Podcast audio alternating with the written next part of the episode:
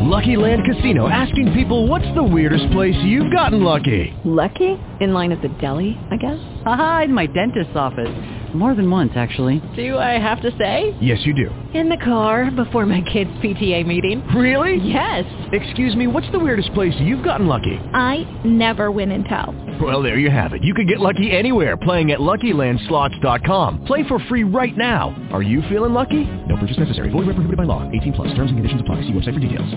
Blog Talk Radio.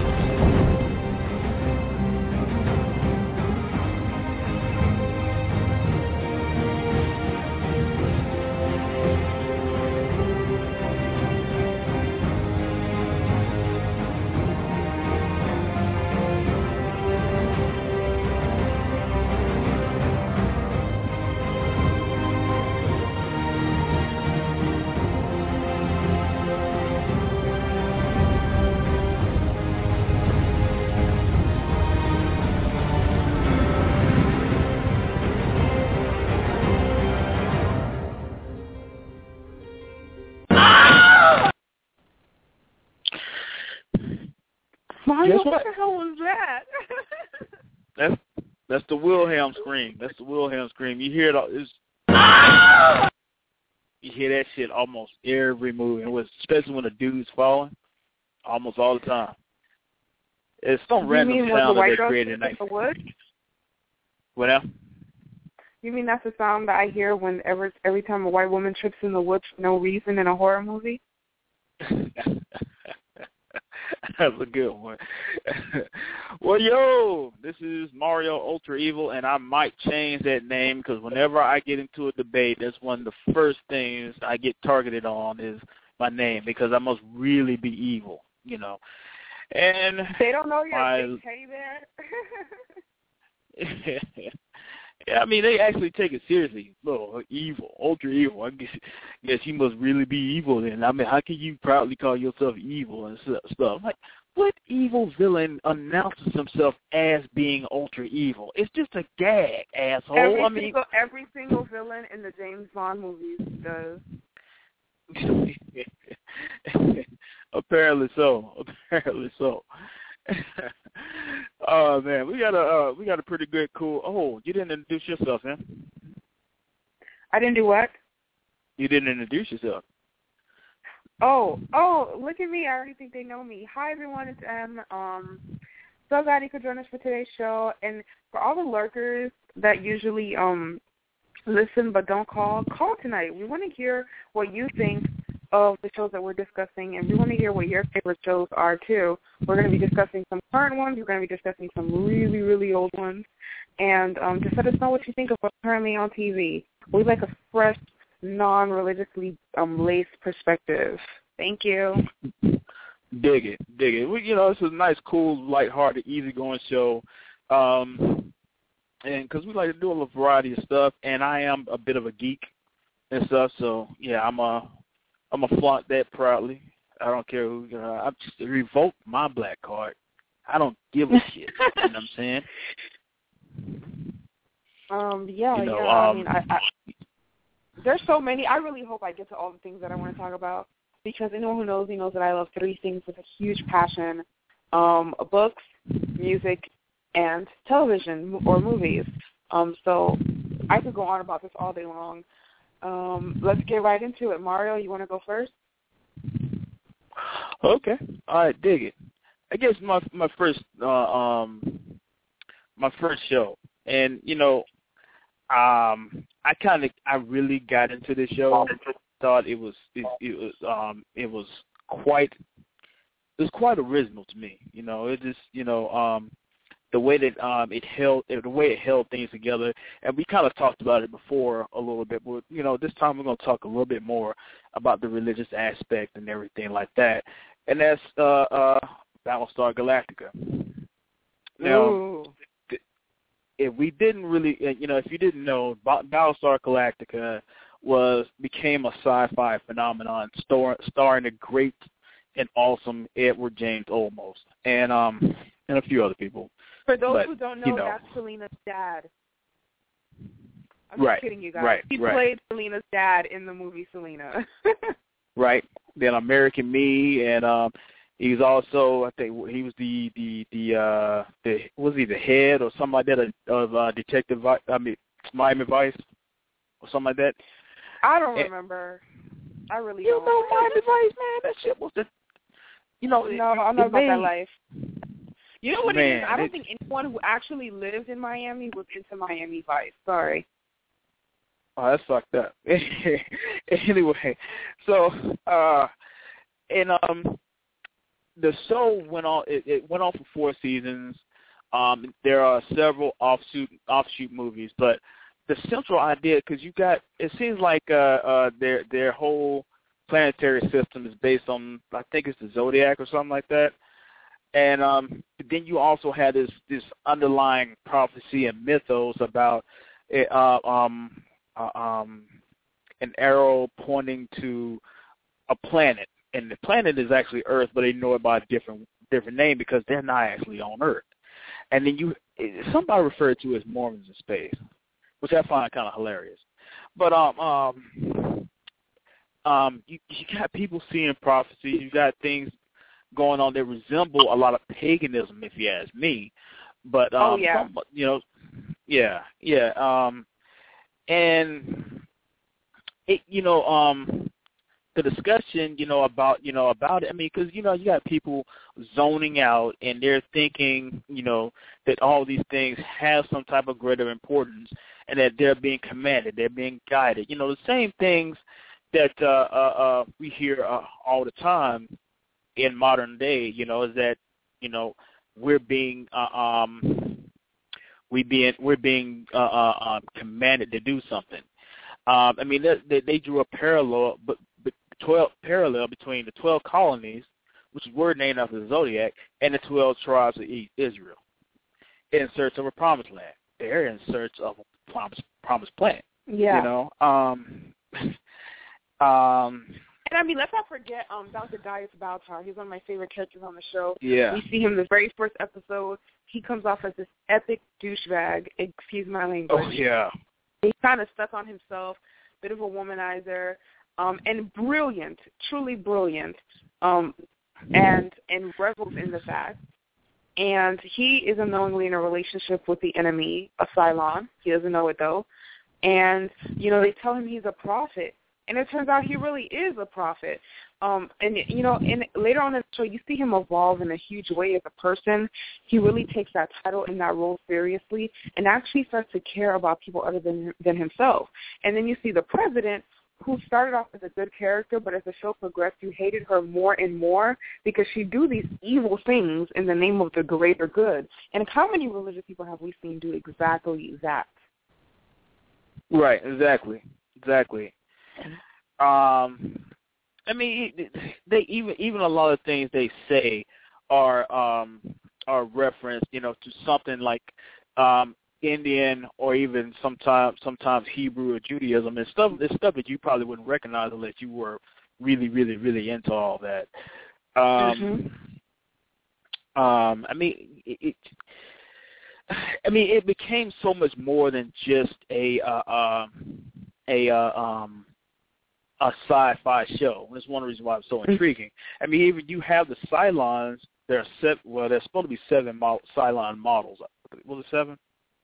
It was seven. Yeah, there were there were 7 Mhm. but there were there were like you- various copies of each of the models, and then there were sleeper Right. agents who didn't know that they were Cylons. Right.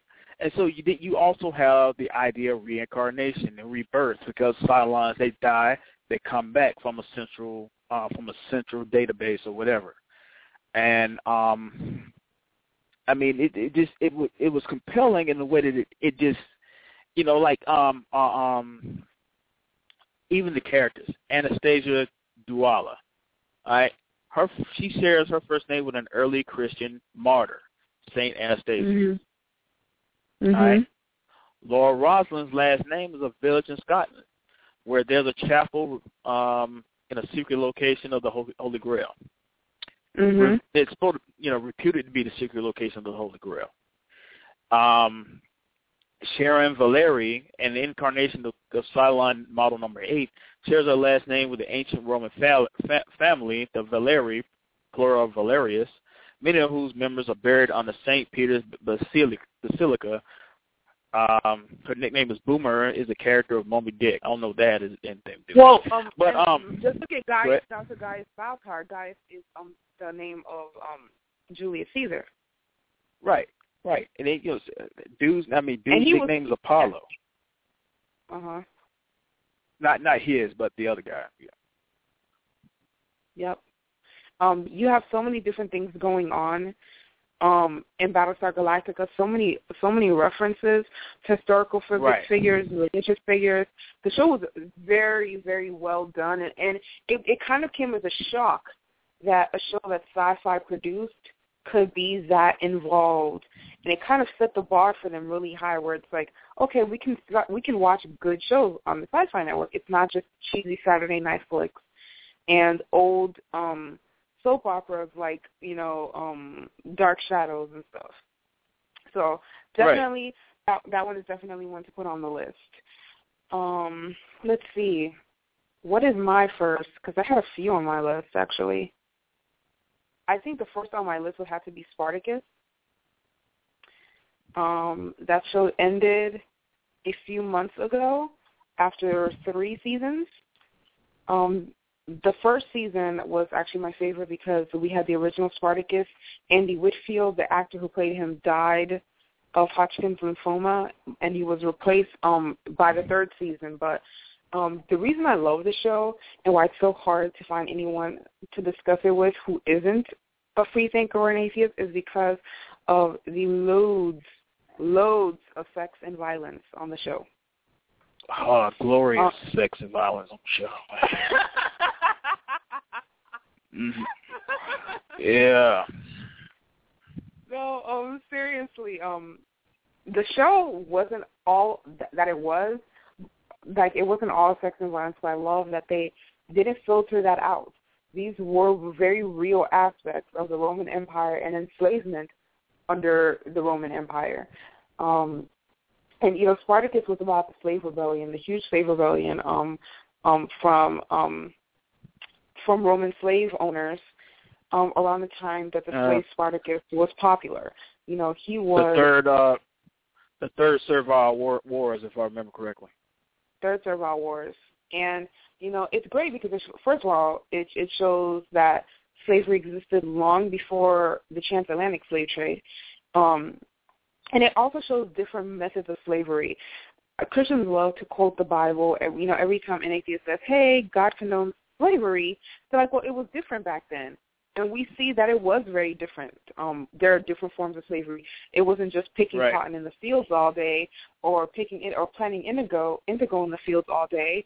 It was also, you know, being in your master's house, having to sleep with all his guests, having to fight to the death to earn your keep.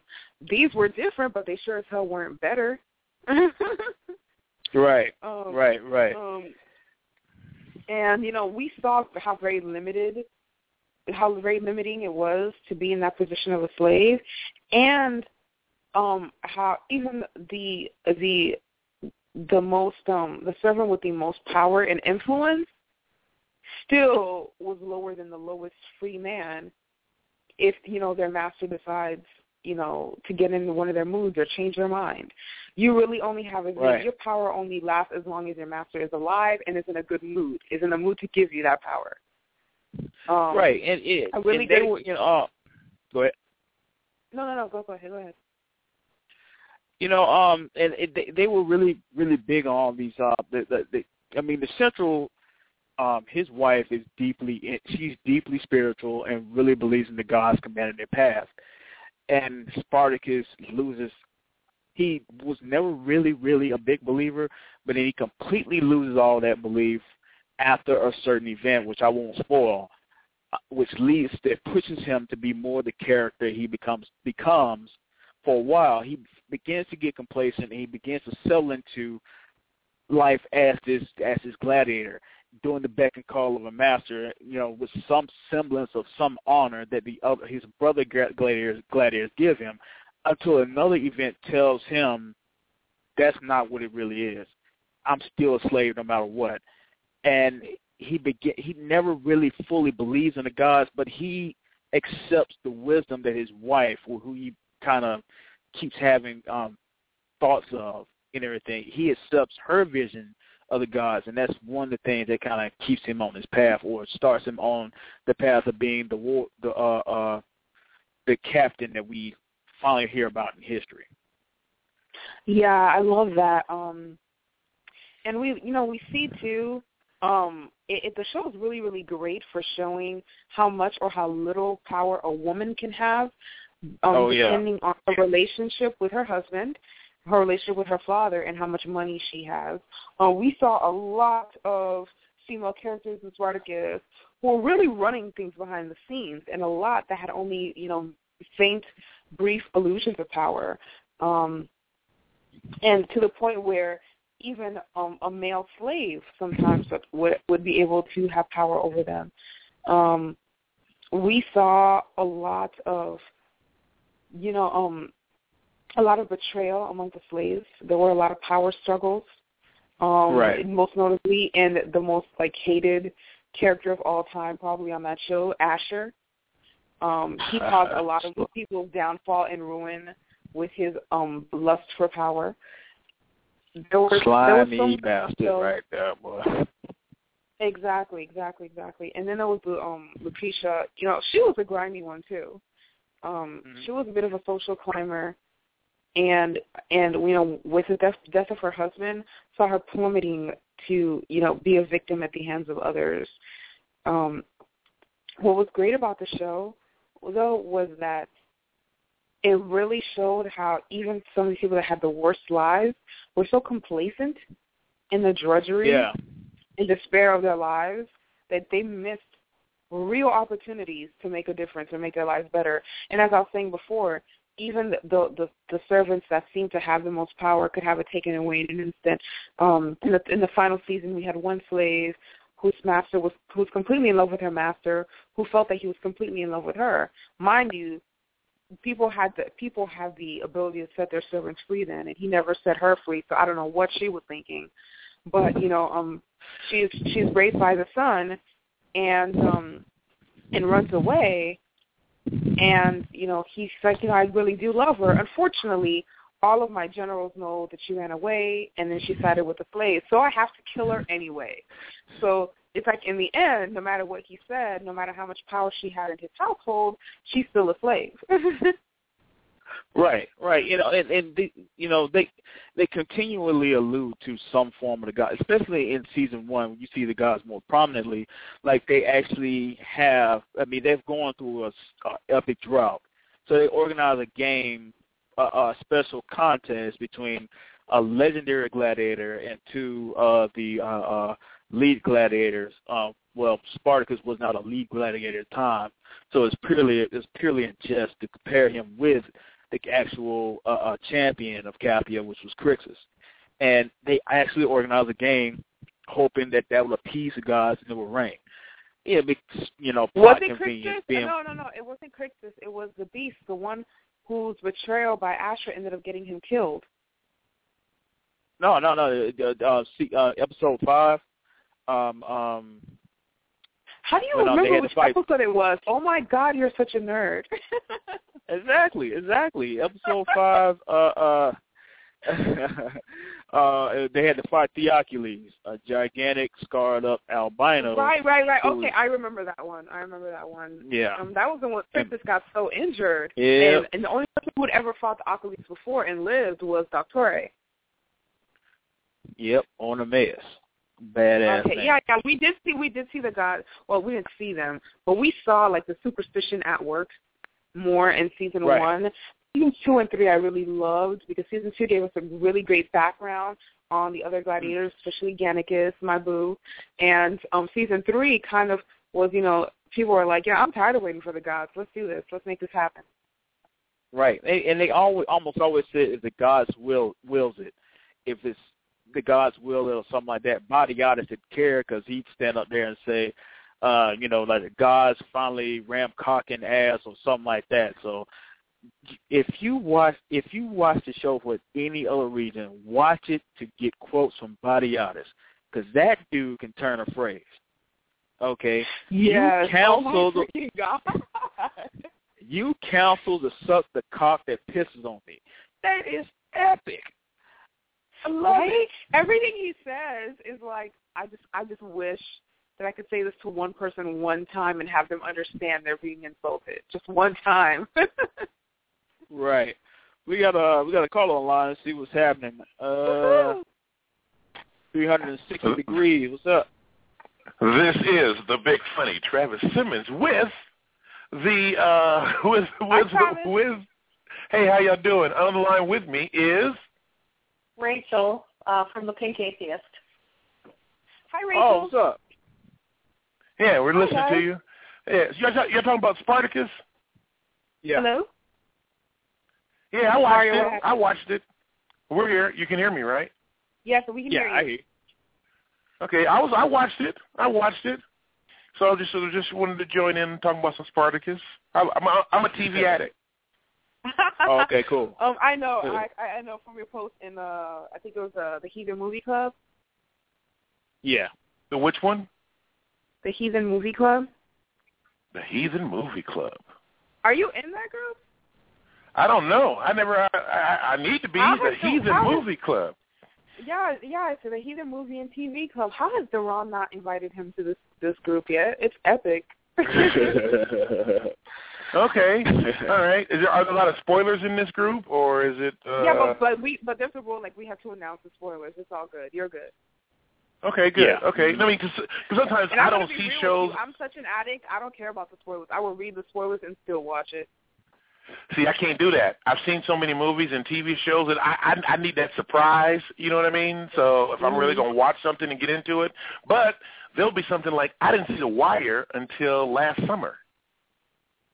You What know, have you like been doing that. with your life?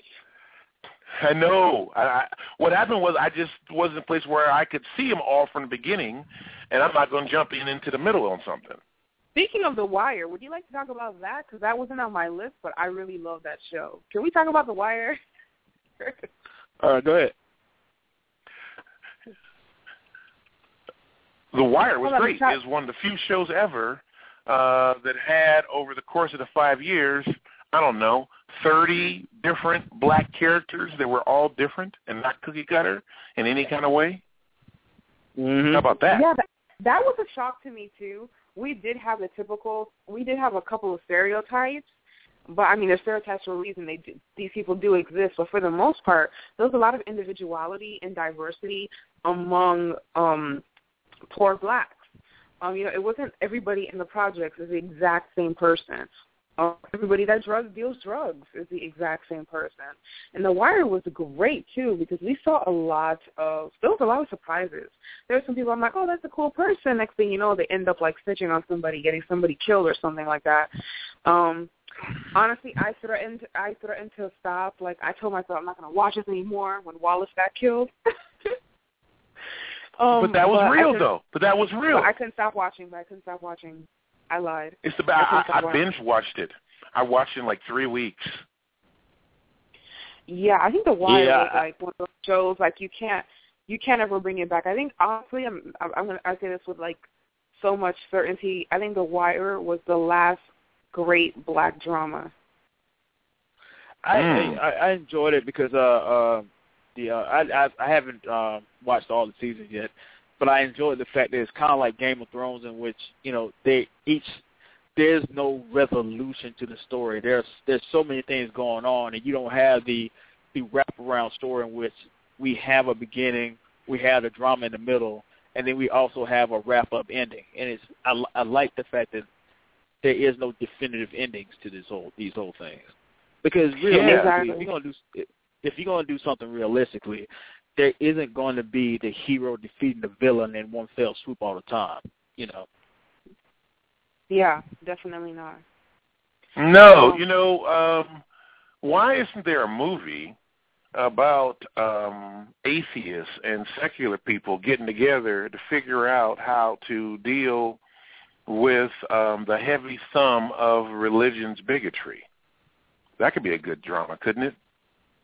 No one would go Mhm. see that. I mean, the atheists would go see that, but the religious people, you know what? They might go see it because you know Kirk Cameron had that movie that was out like last year, and I was at the theater, and the theater where it was supposed to be in was like closed because absolutely no one bought a ticket. So clearly, Yeah. Americans are not as Christian as they keep saying they are. Maybe they would actually watch this movie. Yeah, Yeah, it, would, it, yeah. would, it would depend. Maybe it has to be like a drama though, like where it's a series. You have to be able to get them into it. Um, uh, but the problem is, is their preachers get out in front of things and tell people not to watch it. So if gonna go back to TV shows, preachers told uh, religious folks not to watch the Preachers of L.A. When I think it's the best show from from my perspective for somebody to watch. I Okay. love Preachers of LA. I don't even watch reality television, but I had to watch this one. I was like, dude, they're exposing their shit. I have to watch this, and it is just as good as I thought it was. And I'm like, I'm watching this. I'm like, how do believers watch this? Yeah, uh, rock star rock star preachers and whatnot. Yeah, that's it. Yeah, yeah. That's, it's Pretty much, he's like, cover he's like, well, God said, God said that you know, man should prosper, blah blah blah blah blah. And this one dude talk, you know, bragging about how you know, um, he has like five cars. Um, a lot of them need bodyguards and security gu- security guards because um Mm. they're so rich. Yeah, I'm You- need bodyguards, security guards. and Yeah, they're so yeah, rich. in the very opening, the guy had. I, I remember I did a bit. Of, I, I, you remind, I got a show to do tonight. I might have to bring this back. The the guy he says, uh, "Y'all see my Bentley, uh, you see Yeah. my glory, but you don't know my story." And I'm like, "I- is he a rapper or a preacher? Oh no, no, he's like, he calls himself a pastor because he actually was a gang member and he was a meth addict for years and years and years. Now he's on that new hustle. He got him, he got Mm. clean, and now he's exploiting other people's addiction to God. Yay! Ooh, Awesome. ooh, that's good. I mean, that's what's going on. Let, let, let's not let's not try to twist it and turn it. Um, he's got this. He's got a sister who's still addicted, who he kind of hides from his congregation when he couldn't hide it anymore.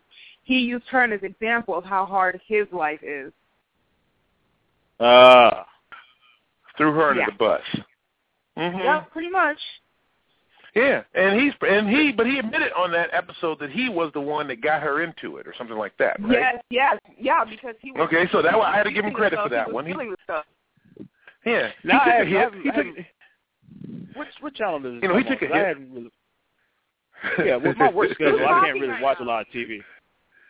It was, it was me. I I, with my work schedule, I This is honestly the only reality show that has any bit of reality to it because this is exactly the kind of life all these mega church pastors are living. Every I think every person who belongs to a mega church or even a minor church should be watching. I remember my old neighborhood. Um, we had about eight churches within a two mile radius.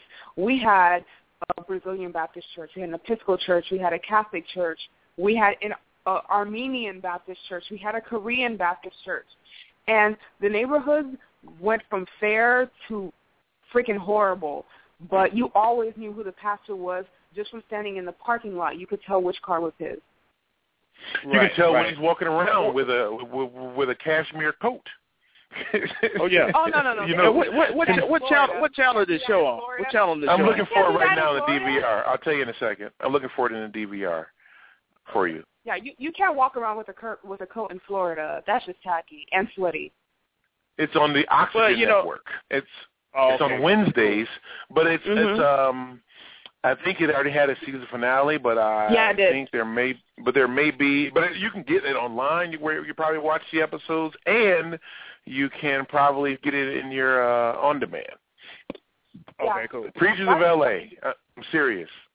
So Honestly, what do you think about the the show? What do Go you think about the Pope? We think about the Pope and how the Pope came out against um the prosperity sermon? Which this you show know that is based whole on. thing that whole thing is a bunch of malarkey. You know, now that I'm since you brought it up and I'm on air right now, I'm gonna tell everybody who's listening what I think about this. I I'm speaking as a former Catholic right now. The whole thing is a con, and anybody who's buying it is is being willfully swindled.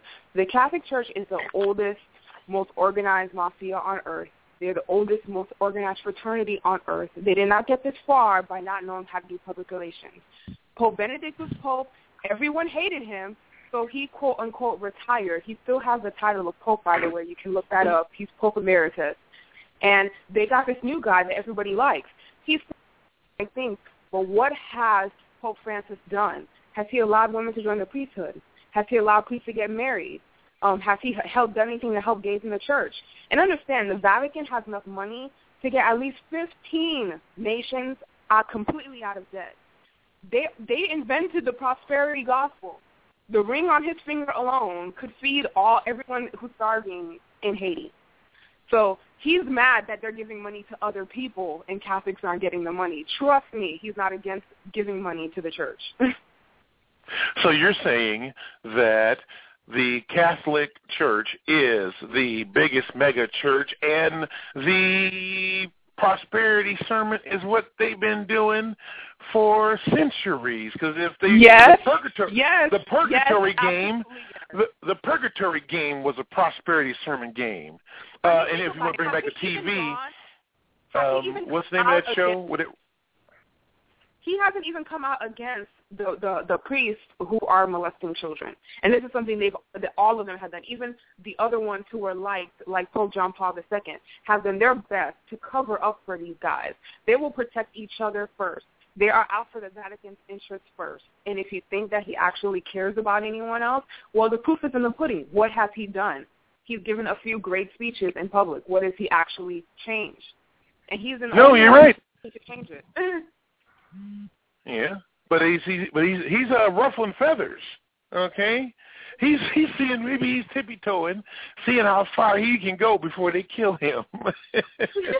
no, no, they're not going to kill him because he's the mouthpiece. He's doing exactly what they told him to. Those are the words they put in his mouth.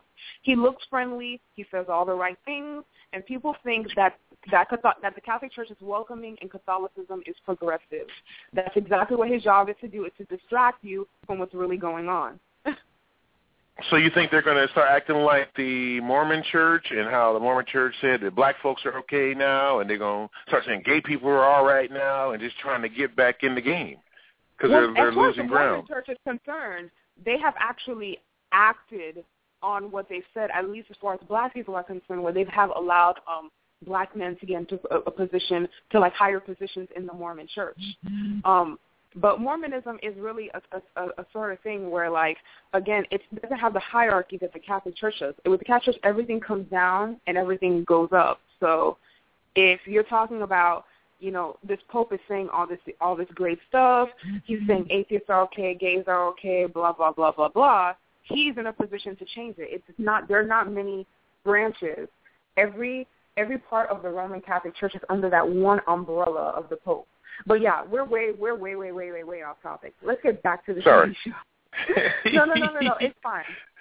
But there was a TV show that showed the Pope stuff, and that was on like Showtime or something. The um, oh, what was it called?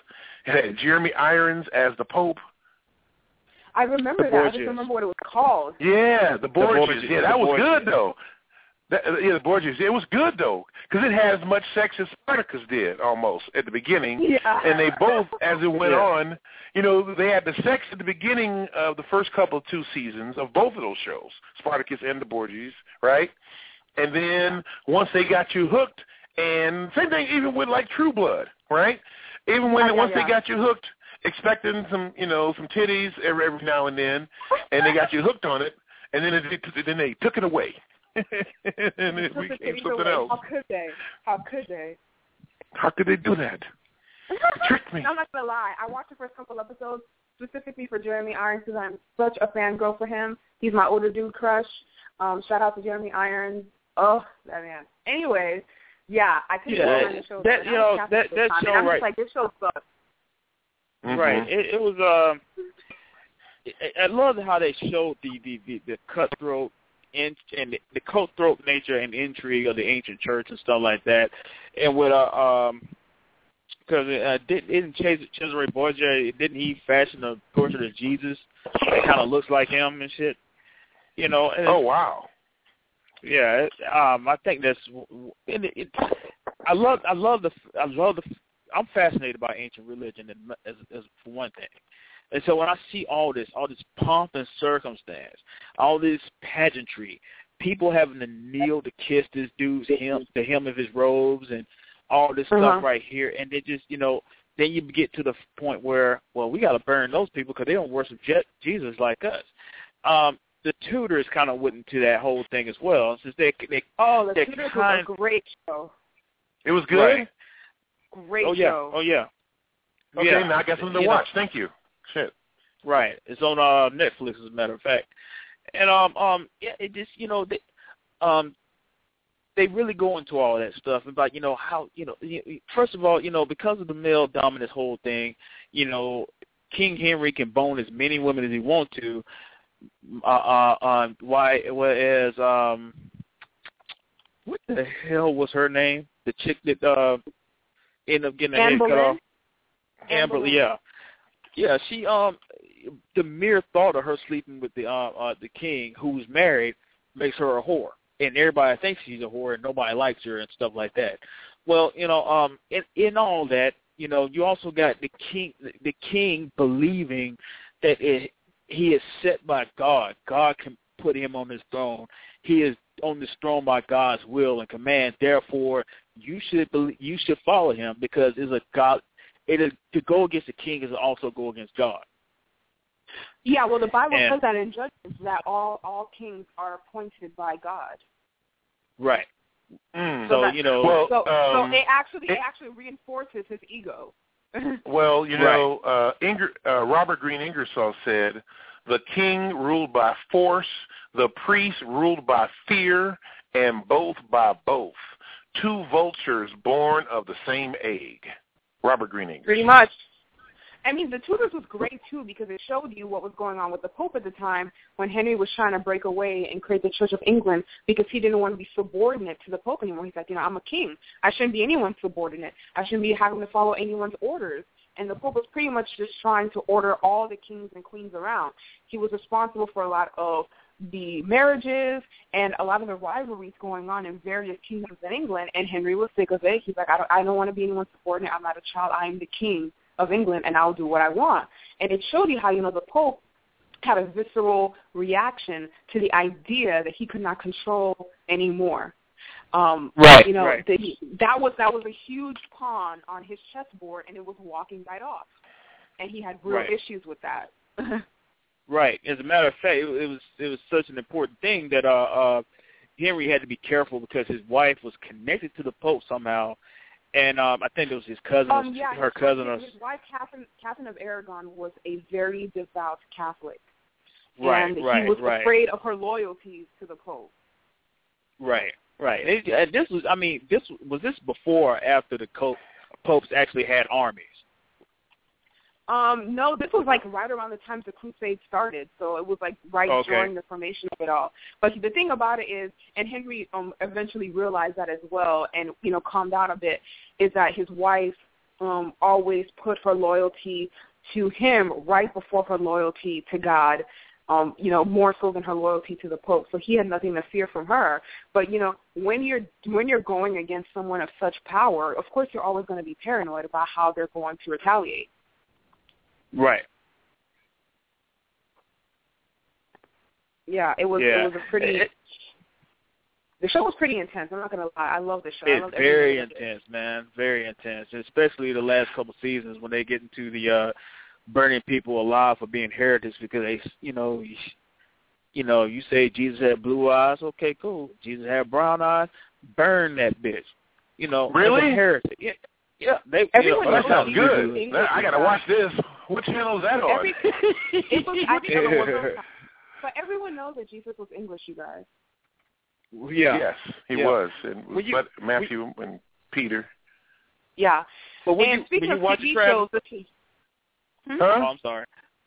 When you watch I Travis, speak- do not is Uh. not historically accurate to the letter. Like one thing, Mhm. Henry never gets fat.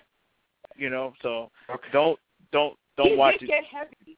He did get heavy, and if you watch from the first season to the last season, you could see that not only did Jonathan Rhys Myers, the actor who played Henry, put on a little bit of weight, like you see it in his face, but they kept they kept layering him with more clothing to make his body look heavier too. Like he never had that protruding gut that Henry had. Simply Uh, because I don't see it on the Showtime list. um check HBO. It's not on anymore. The show ended a long time ago. But um, speaking of TV shows, the same actor who played Henry um, is actually on my new favorite show, Dracula. It's so good. It's so good, you guys. Oh yeah, I haven't been able to that? watch that. What channel oh, it's it? good. It's so so good. Um, you have Dracula pretending to be an American businessman. Um, he drops his accent, which is an English accent. Um, the Count um developed an English accent over the hundreds of years, but he drops it, puts on an American accent, pretends to be an American businessman, and he's trying to bring um wireless elect- I mean, excuse me, um um electricity that's not dependent on on heat, light that's not dependent upon elect- uh, excuse me, electricity that's not dependent upon coal and petroleum to the people. Can I ask a question? He makes some enemies. Hmm? Is he like Dexter, where he sneaks out at night to get his blood? And can, can, can he walk around during the day? He's a business. I mean, So how did pretty get- much, but I mean, he's a vampire. What he's gonna do. The main his issue on the show that his character faces, however, is the fact that he's made some enemies with other businessmen who his inventions will put out of business, and he's trying to hide the fact that he can't go out. Like he's trying to find a cure for the fact that he's not able to go out during the day, and he's actually working with Doctor Van Helsing, who is trying to develop a cure for him. So Van Van Helsing is on the show, yes. I mean, I've been slipping. I haven't actually caught on to this show. Dude, you need to get. Oh my, I don't know. I don't know how you're living, but you need to you need to get What on the channel show. that? Like, um, Dracula.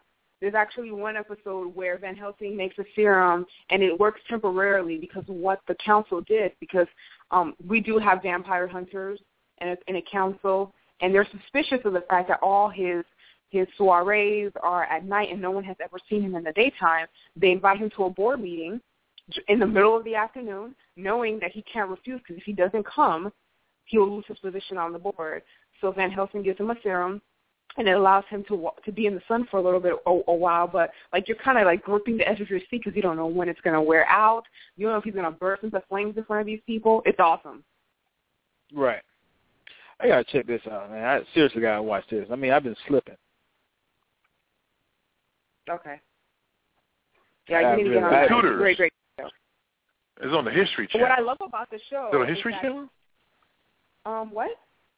It's on BBC America. The Tudors. The the Tudors? No, no, um, no, no, It no. was No, no, originally no. on BBC America, but I think BBC America is playing the reruns.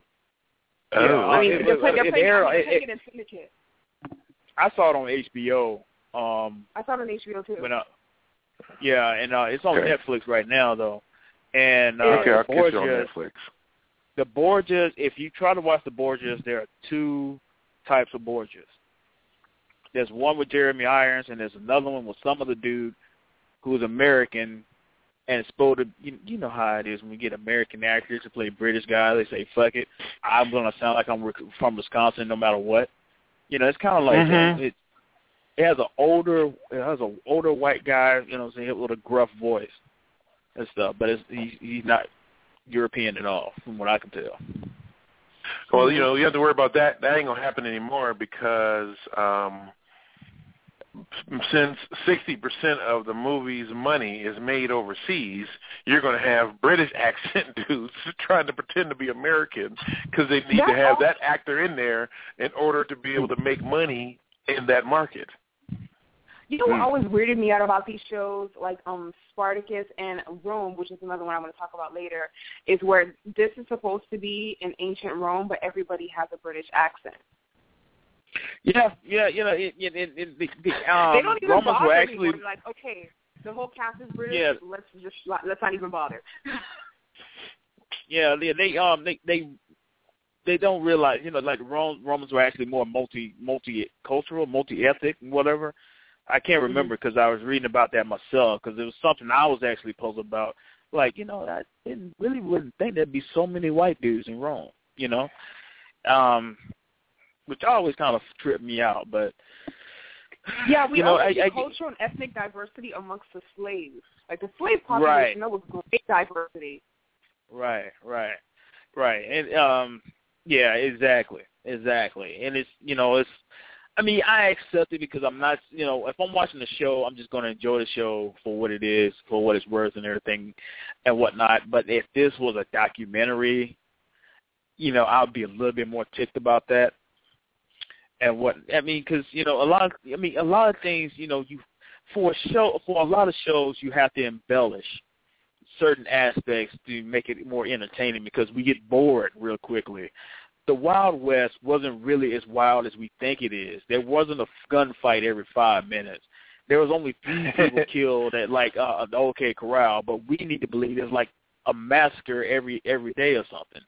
So when uh, um when they do these shows, especially like these historical ideas and stuff like that, Rome and whatnot, you know, they embellish, they take away, they add, they you know, all that stuff, and I, I go along with it for the most part. hmm Yeah. Um, but yeah, speaking of good shows, Mario, what's the next one on your air list? Um, you know, you know, since we're going, since we were already kind of into that whole realm anyway, let's go and talk about Rome while we're sitting. Um, Rome. Rome is like like like my my cinematic baby daddy. I love that show. love that show. yeah, me too. Um, I I'm only pissed off that it only lasted two seasons. I wanted to go on way way way longer. And Yeah. um, oh That was man, all because I what, the followed, I- BBC I, I, pulled I out? Followed, like deeply followed a lot of the actors that were on that show. Like I would watch everything else that they were in. Um, Right, because right. they were so amazing on that show. Man, man, man, man. That dude that played uh Titus Pullo, uh Ray Oh, Ray uh Ray, it's on the tip of my tongue and I can't the one who played Can't, uh, think of it. friend. That's my favorite guy in the world. This dude oh, is yeah. at work for eight years. For eight years, okay? He has a wife and two children at home. He's gone for eight years, doesn't even look at another woman. Like, that's how much Right. with her he is. right. And he's Come so loyal to his country that when his children are kidnapped, he actually asks for permission to leave the the the the unit and go find them. Like he will not desert his men without permission from the general to leave. Like that's how patriotic he is. Like this is like Yeah, the most honorable human being on earth. Yeah, that was uh that was uh, uh, uh um Lucius Vorenus who um who was Yeah. like we like you were saying earlier about that you know kind of like uh, um even even some Romans are more uh, higher up than other uh, Romans and whatnot. And even though um Lucius Vorenus come from a came from a family with a name, he was really still low in the totem pole as far as Romans go. But he was still yeah, he because was, he didn't have and this money. show this right, and this show shows you something else. Even the lowest Romans had slaves. You know what I'm saying? Uh-huh. He could only afford, afford one or two, but he still had one. You know what I'm saying? Yep. Which T- Titus Like Pullo you kind of falls in love a with. then that that, that means you're, you probably are a slave. Right, right, Pretty right, much. right. That's what that means. Right, and they get heavy into the religion in that. Like uh, the first season features uh, primarily about Julius Caesar and his exploits, played by the awesome, awesome Syrian Syrian High. Love that guy, and apparently it even touches on the fact. Right, exactly. It touches on the fact that he kind of had like an epilepsy. He had kind of had ep- epilep- ep- epilepsy, epilepsy, or what is the hell is going on with that? Anyway, yeah, same that shit epilepsy. that shit. Yeah, and um, you know, uh, although uh, the got documentary I saw said he might have might have also been a worm that gets in your brain or some shit. I don't know. But what, uh, when he has um, a seizure, seizure, he tells the dude, uh, um, young uh, um, uh, um, um, Octavius, vowed to Orcus never speak of this again. And Orcus is kind of a, a, a god of the underworld, right? Um, he was uh yeah, he's a god of the underworld, part punisher of the broken oaths, punisher of broken oaths. Yeah, and um, they'll reference a lot of these ancient pagan gods from Orcus, Janus, uh, um, um, you name it. You know, Pluto, Hades, and stuff like that. I don't want to take over. Go ahead. Yeah, I think what was great about the show is that you did see the different gods that they worship, but you also saw, like, unlike Spartacus, there was less of an emphasis on slaves and more of an, of an emphasis on the, the Roman nobility and the and the Roman common folk. And you really saw a lot of the things that people did in power play. You saw sex being used as a commodity, children being used as a commodity, um, money, of course, being used as a commodity, um, marriages um, used to elevate social status, um, you know, different things like that. Like I think the show was a really realistic port- portrayal of what people do as far as social climbing and trying to manipulate um, events to a favorable outcome or favorable for them anyway. Exactly. It really shows you too how so many people in power don't really have friends, or the people they think are their friends are not you know the the people they think are the most loyal to them are the ones that actually have it out for them um you know to a greater degree um Julius Caesar learned that the hard way uh I think the only person who actually Man, had a real best friend oh yeah he got gotten but the only person I enrolled yeah. on that who actually had a friend was Lucius Vorenus Pullo was his friend and he was Pullo's friend and they were the only people on the show that actually had a friend that wasn't scheming to take their life take their wife or take their money. Yeah, exactly. That that that re, that relationship was just so endearing. Um, it's it's really it's too bad that they changed. Like midway through season two, uh, from what I heard, um, I think the BBC pulled it out until they lost funding, so they had to pretty much truncate season two. You know, and they had a lot of things that they were going to do with the show, and unfortunately, they lost funding on it. But you know, um, it, it you know it was I love I love the dynamics between you know the idea of pagan gods and stuff like that, and how these people believe that they're influencing their decision. And apparently, something mm-hmm. else I read suggested that they were actually going to touch on the new religion coming in and taking over, which would have been mm-hmm. um, the introduction of Jesus Christ. The cult of Christianity. Yep. All right. Um, all right. Well, my next show is a little bit older than that, and it's very different from the genres that we've been discussing. And that's going to be um, one of my two favorite sitcoms of all time, Malcolm in the Middle. Yeah, Malcolm in the Middle. That show with Frankie Muniz. I'm going to tell you why I love that show. There's so many reasons why, but um, here's a few. First off, I love how they're a poor family who they're like a they were like a lower middle class family who behaved like a lower middle class family. The children didn't wear designer labels. Um, things were always kind of strewn around the house. Like the house looked like it was being lived in. Um, you know, they were they were true to the sort of lifestyle they were trying to portray.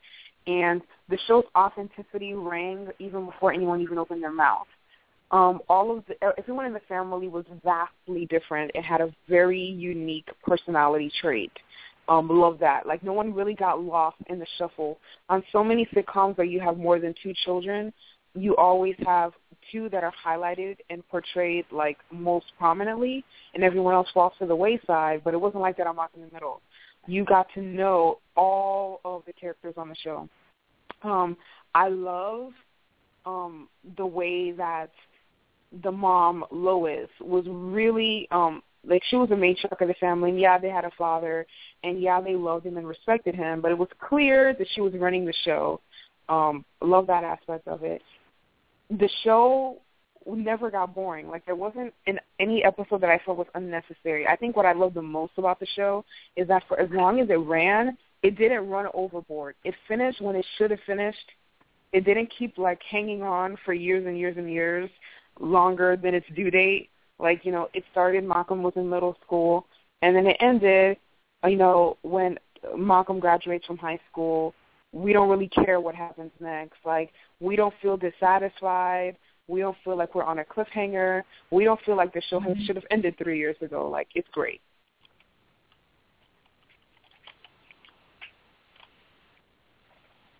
Mario. Yeah, I'm sorry. I, I accidentally had, to, had the phone on mute. There. You, you, you uh, the show? yeah, yeah, did you ever yeah. get to watch the show?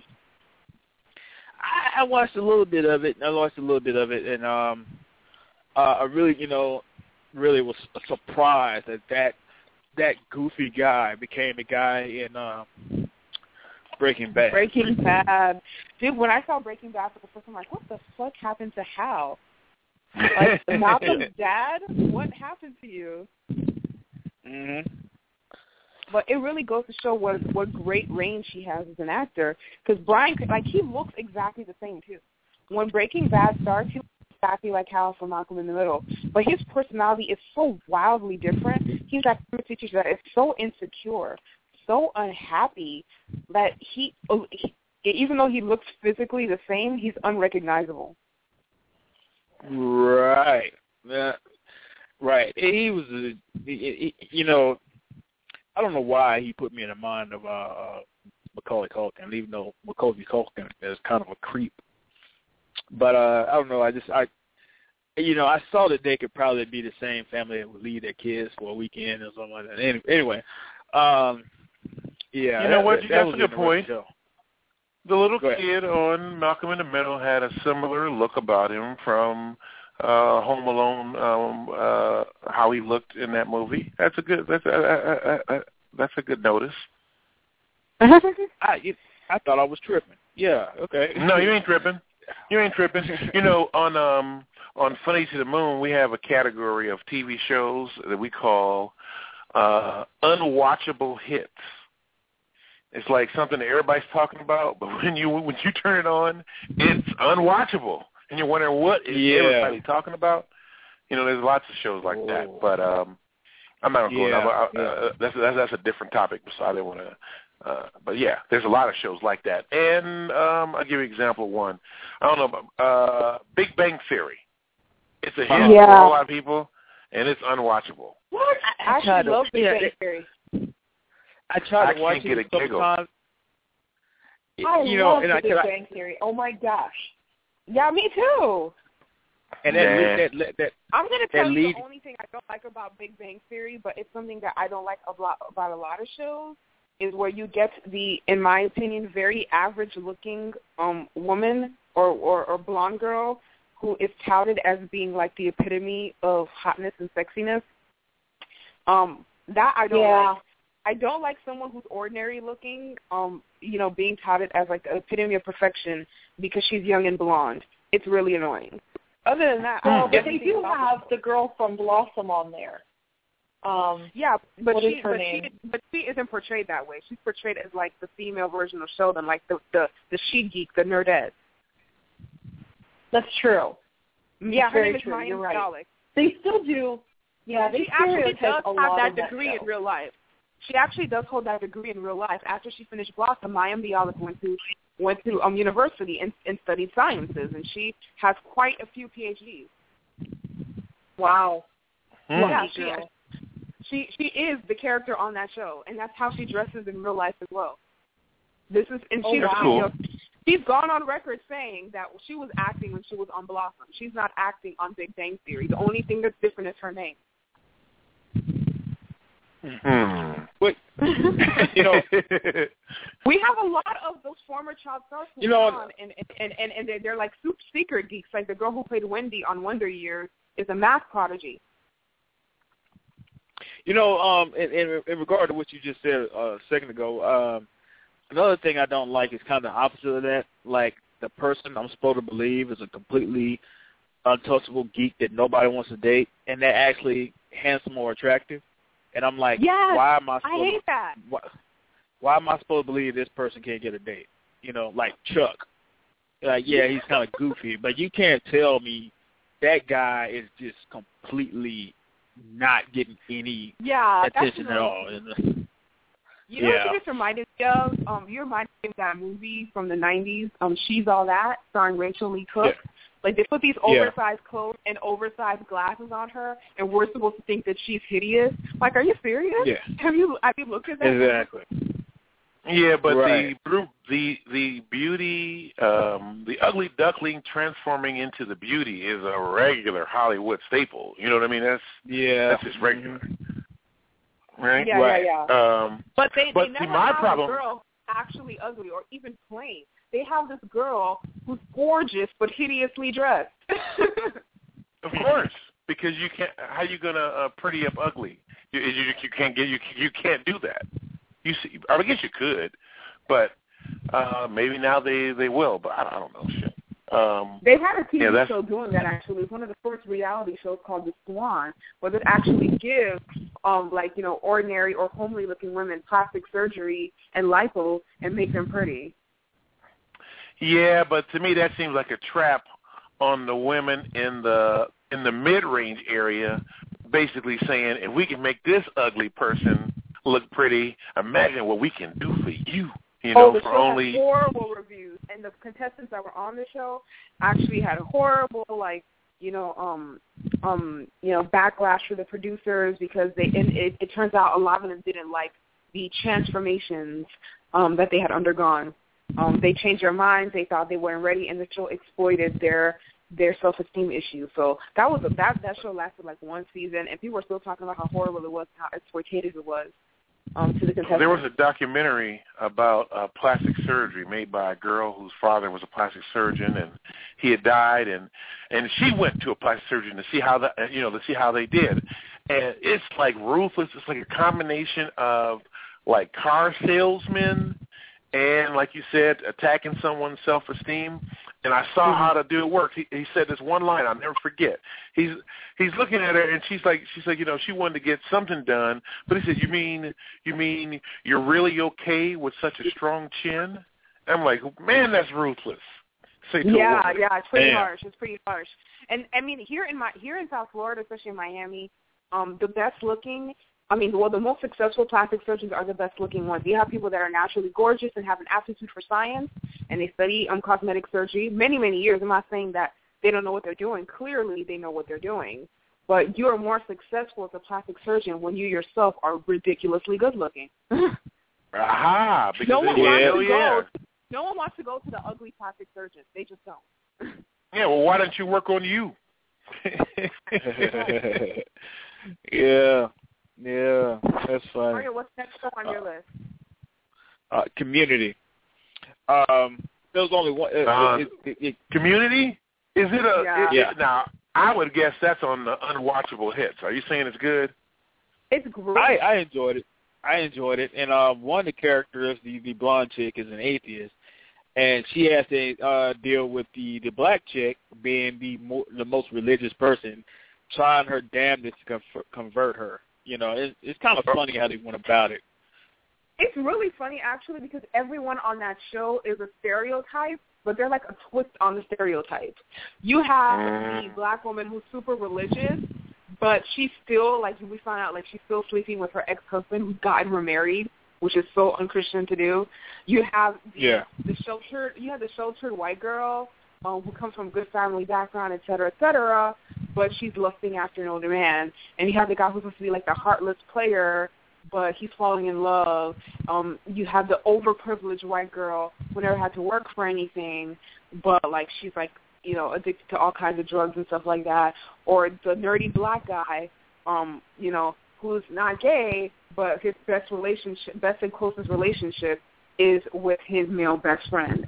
Like everyone is like a play on a stereotype, and it's hilarious because this all takes place at a community college where, and you you you get to see that half the cast, at least half the cast, is way too smart to be going to a community college. And so you're like, what the hell are they doing here? But the show's so funny that you stop questioning that.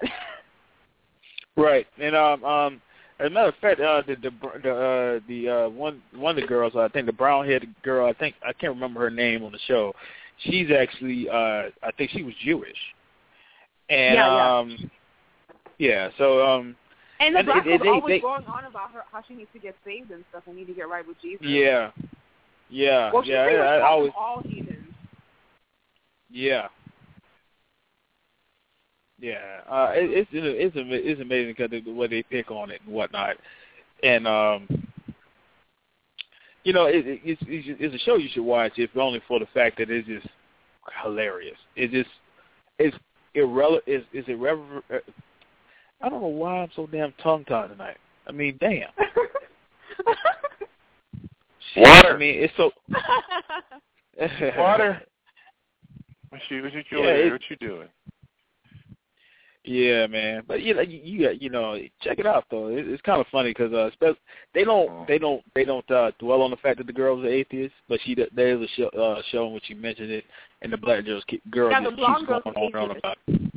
Well, the Yeah, blonde well, girl's atheist, but but so but so is Abed, the Indian guy, because he's like I'm Oh, surprised yeah. to believe in him. He's an atheist as well. Right. Um, Is that and for one episode or? It is- you don't have to watch it from the beginning. You can jump right in because every episode is really different from the last episode. It really is a sitcom. It's not like a drama, like an ongoing Yeah. series. You don't have to know what happened two seasons ago to get what's going on now.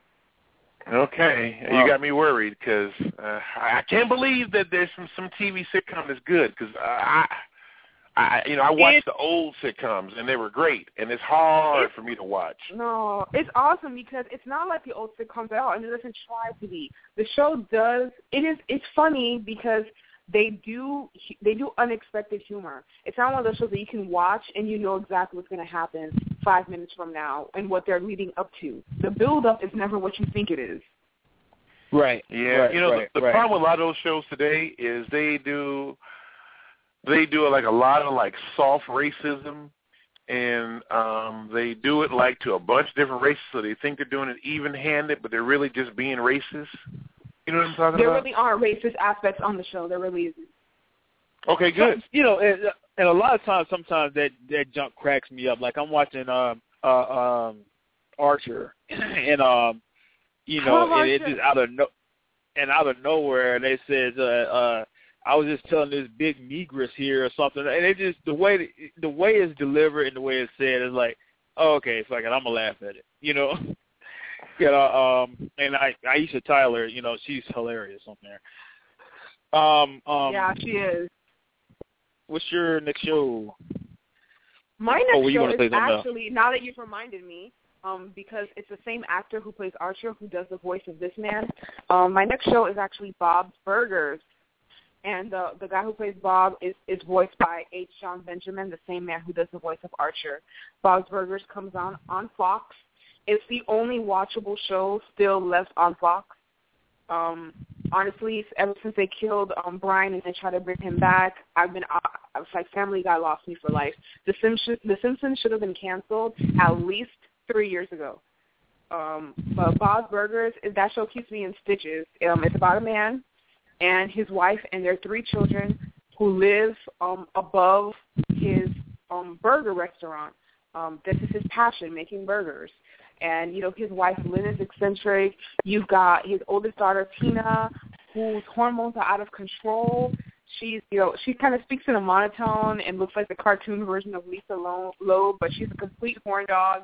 Um, there is his son Gene, who is this eccentric um, comedian slash musician, and of course his youngest child Louise, who is brilliant, and I mean ridiculously smart, smarter than the whole family combined, and a compulsive liar. Um, so it's really fun, and they live right next door to a funeral parlor. Like the show is so great. It's another one of those shows you don't need to watch the last episode to know what's going on in this current episode. I mean, most cart- most animated series are like that, but it's very very smart. There are some really intelligent jokes on the on the show, and you laugh at it, and also you feel really happy that you got it, that you were smart enough to get it, because you know that this is a joke that most people didn't even understand was there. Um, it's a great, it's a great, great, great um, comedy. I think it's one of the best shows that um, Fox has ever done, and I'm just glad they didn't cancel it after one season, which used to be the trend back in the '90s with any show that was on Fox. You know that same that same guy. He was on another he, uh, another had another cartoon in which he played Satan, and it was just it was stupid as hell. I just it just pretty much the misadventures of Satan, you know, and dealing with you know people not doing the right, like you're Misadventures not. of Satan. It was it, that wasn't the name of it. I can't remember the name of it, but it was it was stupid enough. It should have been called the Misadventures of Satan. It just it was just you, it's one of those shows you got to watch and just you know just it's like Beavis and Butthead. Just don't fucking think about it. Just laugh at it. okay. All right. What's the next show on your list? Uh, I'm gonna go with uh, I'm gonna go with uh, uh South Park, man, because the um um that show right there pulls no punches. They will they had a show on Mormons which crack, cracked me up because it showed how you know more like uh, uh what's his name John Smith was that his name uh got Um, you know Joseph Smith. Joseph Smith, yeah.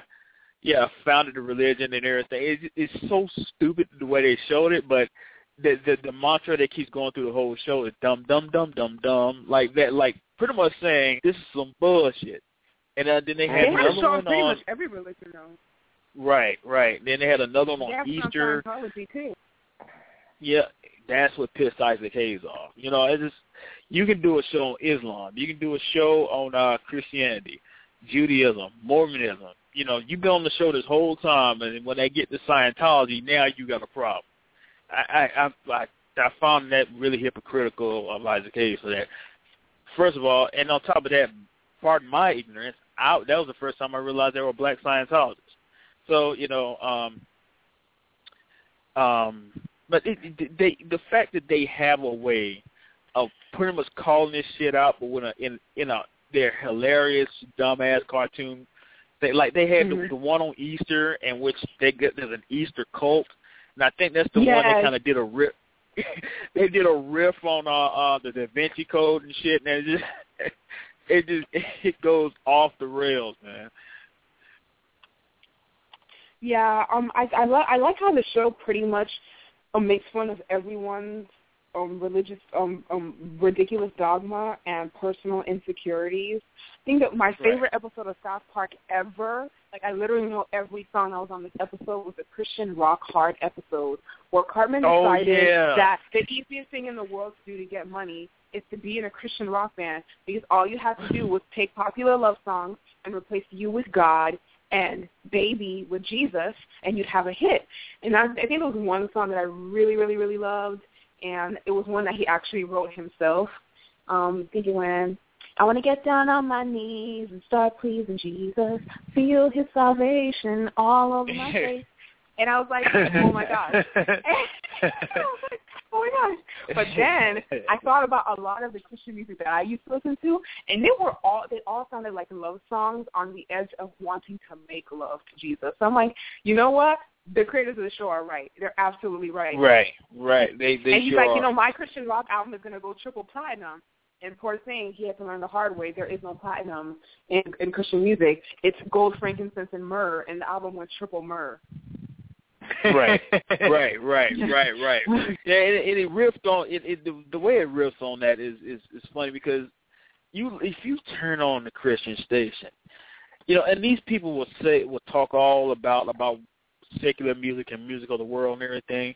Yet they'll take a, a popular song and add in Christian themes in it and call it act like, like this is original. It's cool because it's talking about God and shit. And it just really just for it's lame. It's, it's, it's so lame. I can't talk, man. I mean, it's No, lame actually, to like, be honestly, damn lame. most I mean, let's most make up some. the most popular CCM music has always been the kind that's either very ambiguous or sounds like a love song. Like personally, when I still listen to CCM, and that's for those of you, you that don't know, that's contemporary Christian music. It's not like gospel because it doesn't sound like what you hear in the church. It sounds like what you hear on popular radio. And that's Okay, what I got like. one. I, Okay, um, there but was, you could make it up. Couldn't you just make up some? Couldn't you just make Yeah. up some and, and like here, I, I I don't. There's an old song, but here I, I can do it right now. Jesus, Oh, Jesus. Got a hold in your hand. Actually, one of the songs on the show, um, on, on that episode, and it went, um, you once, twice, three times the Savior. Yeah. There you go. But you yeah, know you, can, you can do it over and over again. Yeah, exactly. Um, so Do I- you I- remember 25th of December? no, honestly, um, when I still listened to, to CCM, there were two songs I remember, well, three, that I remember distinctly thinking, even as as much as I liked them, that they didn't sound that like like they could have been love songs. There was Undo by Rush of Fools. There was Consume Me by DC Talk. There was More by Tyrone Wells. And oh, and another one. This one was really popular, and this was back when I was still Catholic. It's called um, "I Need You to Love Me" by Barlow Girl. All of these songs sounded like someone talking to a lover or a boyfriend or a girlfriend, but they were super popular on Christian hit radio. And more, like by Tyrone Wells, doesn't even mention God or Jesus one time. Mm-hmm. You know, there It there was a alludes to him. It alludes to him, but it never says the words God or Jesus. my ex used to listen to Happy this song all the time. To me. Happy Jesus. No, consume me is great. There's a line in the song that says, "You consume me like a burning flame running through my veins. You consume me, moving through me. Any time, any place, you invade my space." Like he's talking about God now. like seriously? Yeah. My Oh, I- I got one. to this song all the time, uh, talking about "I need you now," and I forget that forget the name of this song, but it used to get on my goddamn nerves. There's an old song like that, but here I, I got one. I got one. I got. I want Jesus, lots and lots of Jesus. I'm done. I'm done. I want the Holy Ghost too. I want Jesus, lots and lots of Jesus, and the Holy Ghost too. And you know what? Actually, that could be a hit. While we're messing around, we're messing around. That could be a hit. what's your, what's your next show? it up right uh, here. what's your next show? Uh, uh, uh, Um, my next show would have to be Roseanne. Actually, that is the number two of my favorite two um, family sitcoms after Malcolm in the Middle. It's Roseanne. Um, I think the show was great. Um, it showed another lower middle class family, um, and the show was was really great in that it showed a lot of of of ups and downs, mostly downs. We never had Mhm. these situations where great things kept magically happening to these people. We were in the middle of their drudgery, and it was their everyday life and how she handled it with grace and wit that made the show funny. You know, we had the daughter that got that got married as a teenager. We had another one that was living with her boyfriend in the house. Um, you know, we had to deal with issues with Roseanne's family. Um, we saw her relationship with her sister and their relationship with their mother, um, her relationship with her husband, her relationship with her kids, and and, and her sons-in-law, and just handling that as a normal person. I I know there's so many episodes that I was watching that I'm watching on the show from you know way way back, and I'm watching it now and I'm thinking, you know what? It's a really good thing that show came on in the early '90s because right now there'd be someone protesting something that was said or done on that show, but it was real, like it was honest. Um, and I really love how how how honest and like you know pretty much you just put everything on out on the table on that show. You didn't feel like there was anything being fabricated, and like Malcolm in the Middle, they behaved and dressed like the station they were trying to portray. They were poor people. You saw you saw the kids Yeah. wear the same clothes on multiple episodes. Okay, um, you saw them wearing clothes that looked old. Um, you saw the house in disarray. Um, they, and they didn't live in a big house either. Um, it was never a situation where, oh, these people are poor, but they live in this enormous house. Like I think it was Seventh Heaven.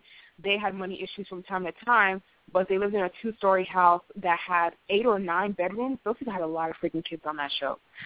but yeah, um, with, with, with Roseanne, it wasn't like that at all. Like this was like the typical portrayal of, of the white American family, and I think it was a really great. It would have been a really great counterpart to Family Matters if Family Matters had been a little bit more real as well.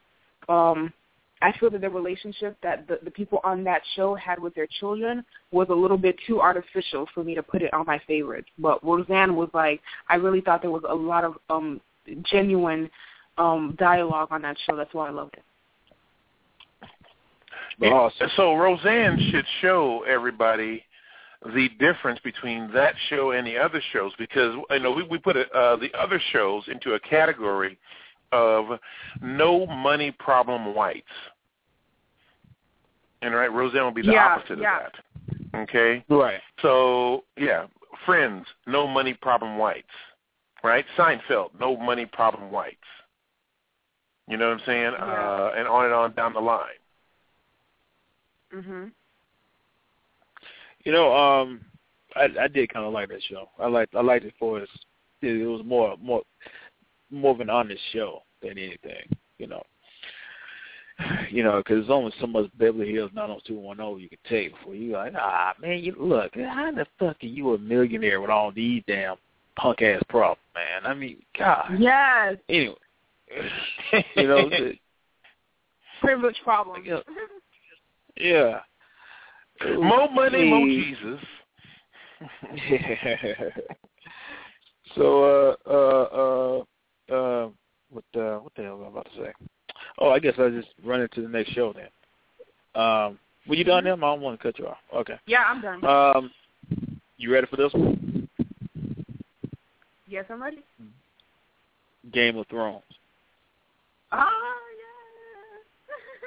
yeah. All right. I was waiting Yeah, for you my know- friend to bring this show up. Right. It, it this is one of the most epic shows I've ever seen. And focusing on the religion of the show, there's it's a world in which there's not just one religion. There's the the seven seven, which I think are the newer gods, and then you got the older gods that are, you know, pretty much the heart trees and stuff. And you got another god that's called the red god, red god, uh, R'hllor, and then you got the drowned god, and you got you got every different regions and different types of people have their own religious beliefs. Unfortunately, R'hllor is the only one that's showing that, yeah, hey, yeah, I'm I'm actually here doing something. Yeah. But the, The Red Witch them, is the only one whose God is real though, because she's making stuff happen. that's what I'm saying. You know, it's, it's you know, she's the only one you actually seeing is like like uh it uh, uh season 2 starts with uh um her commanding the burning of the uh, effigies of the old gods, you know, of, of the seven gods. Uh, the mother, the father, the stranger, the the maid, the the nun, the harvester. I, I can't remember all of them. Anyway, there there's seven different types of go- gods, and each one of them have uh, a different thing. And you you talk about uh, like the children of the forest, and um, how when the first men came came to the continent, they pretty much wiped out most of the forest and stuff like that. And so, but the the uh, so they adopted some of their religions. Is why you see the heart tree, which is a tree that has a a face on it, and some some some like Ned Stark commune with their gods through this heart tree and whatnot. It's you know, and if you're looking for a gritty, I don't give a damn how you feel about this type show. That's one of 'em. It- Mhm. man. You you need to Yeah, that's this. Game of Thrones is good. We have a gr- we have a a good variety of ethnicities, not racist so much, but ethnic groups and um nationalities. We have a good variety Right. of languages. We have a good variety of religious beliefs, um, cultural Right. customs, et cetera, et cetera. It's a great, great, great show, and it's very gripping. You never get too locked on to any one character. You never forget that there are other um there are other circumstances and other people in the peripheral. It's really great. Um, Right, although also right. I'm going to warn anybody who wants to read these books that they're based on, um, or um, the watch the series, please don't get attached to anyone. They're probably going to die. and they got dragons. Yep. Yep, yep. Yeah, yeah. Uh, and, and I think that's one thing I love about the show is the unpredictability of it. Um, yeah, but you know, um, man, it's it's, it's gripping. I mean, everybody. I mean, it, they have their own weird religious sayings and stuff like that. Like R'hllor has a has uh uh for the night is dark and full of terrors, which I don't know about you, but that's that's you know that, that ain't the religion for me, man. That sounds a bit creepy. You have someone who has you have a God that's a little bit more positive. I might be able to get into or something. You know, because, you know, it just the I, I mean, it, it, trust me, this this God is hands on. This God is doing something. You don't see any other God do anything. unless you want Yeah. to count the dire wolves, but I don't think that counts though. I mean, we have some people with magical powers, like the dude that Arya Stark met and stupidly refused to go with because she's dumb. Um, um, who was a porn? Oh no, no, she, she was really using her thinking mind, like her her thinking mind and not her emotional mind. She would have gone with dude, learned everything he had to teach her, and then use that power to save her family. But she's stupid. Sadly, she's the smartest person in that family. yeah, yeah, yeah. I ain't, I ain't gonna spoil too much of it, but they, they and I, I guess it's one of the reasons why I like the show is that the, the good guys fuck up. There's you have to put quotes around good guys and quotes around bad guys because the bad, the people you think are the bad guys, they a lot of times have good points and they actually make sense. Like, oh yeah, this, yeah, I'm supposed to hate you, but you actually just made sense, you know. And so, um, you know, and so this is a world that is not just is not the typical sorcery type of show and everything.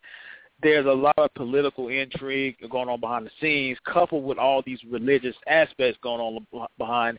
And if, if the show goes on any further, you'll see how how dangerous religious fanaticism can get. And um, that if that if the show if if it should either be this season or the season thereafter where they get to the dangers of the, the religious fanaticism and stuff. And um, but um, yeah, it's amazing that everybody has their own God, and everybody believes in the different aspects of their own gods, and in their own sort of ways, you know, the gods, you know, um, they believe the gods are influencing them, and the show doesn't put the religion, you know, as front and center as a lot of those shows would, would you know.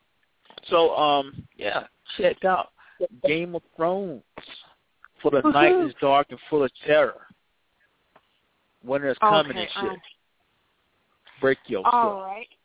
You know what my next show is, right, Mario? You already know what it is. Run it. It is The Walking Dead. Oh yeah. Oh, Now, I'm I'm gone. all, I'm gonna- I ain't seen. I only watched half an episode later. Before Bye. I, bye. Bye, man. Before I say another word about this, about the, of, of like of, of praise about that show, I want to say very first, first and foremost, that I'm very upset at the lack of melanin-rich faces on that show. I'm very upset that the show is based um, near the Atlanta area, and yet we are expected to believe that that um, a group of white people of average intelligence, most of which have no hunting um, or defensive sk- uh, hunting ability or defensive skills, managed to live that long. I don't believe that anyone except um, Daryl and Rick would have made it as far as that group has made it. I refuse to believe that every black person in Atlanta has become a zombie or died. I just refuse. Right. That said, the show is really, really, really good. Right. yeah. Right. Um, it's It- it- yeah. it's a great show. It's a great um, post-apocalyptic show. I really wasn't feeling it um, season before last because every, every character on that show became uber religious, and it's like, dude, shut up. God doesn't care about you. That's why we're in a zombie apocalypse. Um, Right, you know, it- really Yeah, yeah. I'm sorry, I didn't mean to cut you off, but yeah. Um, what they don't, what they fail to understand is that, you know, if this is a test, it's a really shitty one, and it should have been over by now. But yeah, you were saying. yeah, it, that that always cracked that that cracked me up because I think season two we actually end up in a church and one of the characters is sitting there praying and then they walk up to um a a a, a, a, a statue of Jesus and talk to him or something like that and it's like you have witnessed the end of the world, man. There are dead people walking around willing to eat you alive, and you're in the church praying. You are screwed. I mean, Yeah. you know, and it's you know, and I, that's realistic as hell to me because I mean, it doesn't come hell or high water. Aliens could descend upon this earth with their death rays wiping people out left and right. You're still gonna have people praying. Never mind the fact that you know that maybe you should have prevented it and stuff. But you know, hey, religion is a strong force, and people are never going to let it go, even in the face of complete and utter destruction. Yeah, definitely.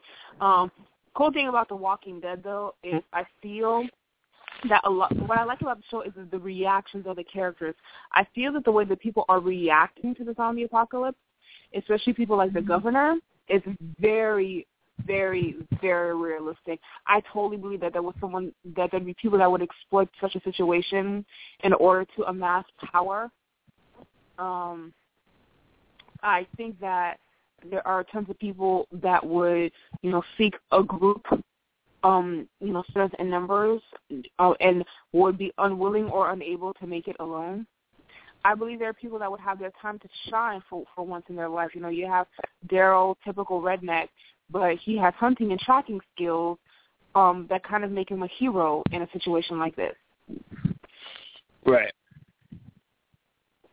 Right, right. Yeah. You know, and it, you know, like even in the last, uh, uh even in the last uh season, was there's even more drama going on. That I'm not gonna spoil. You got one of the characters uh, still reading the Bible, still using the Bible, and, and I don't know if it's because religion indoctrination, and I, I do believe this will happen.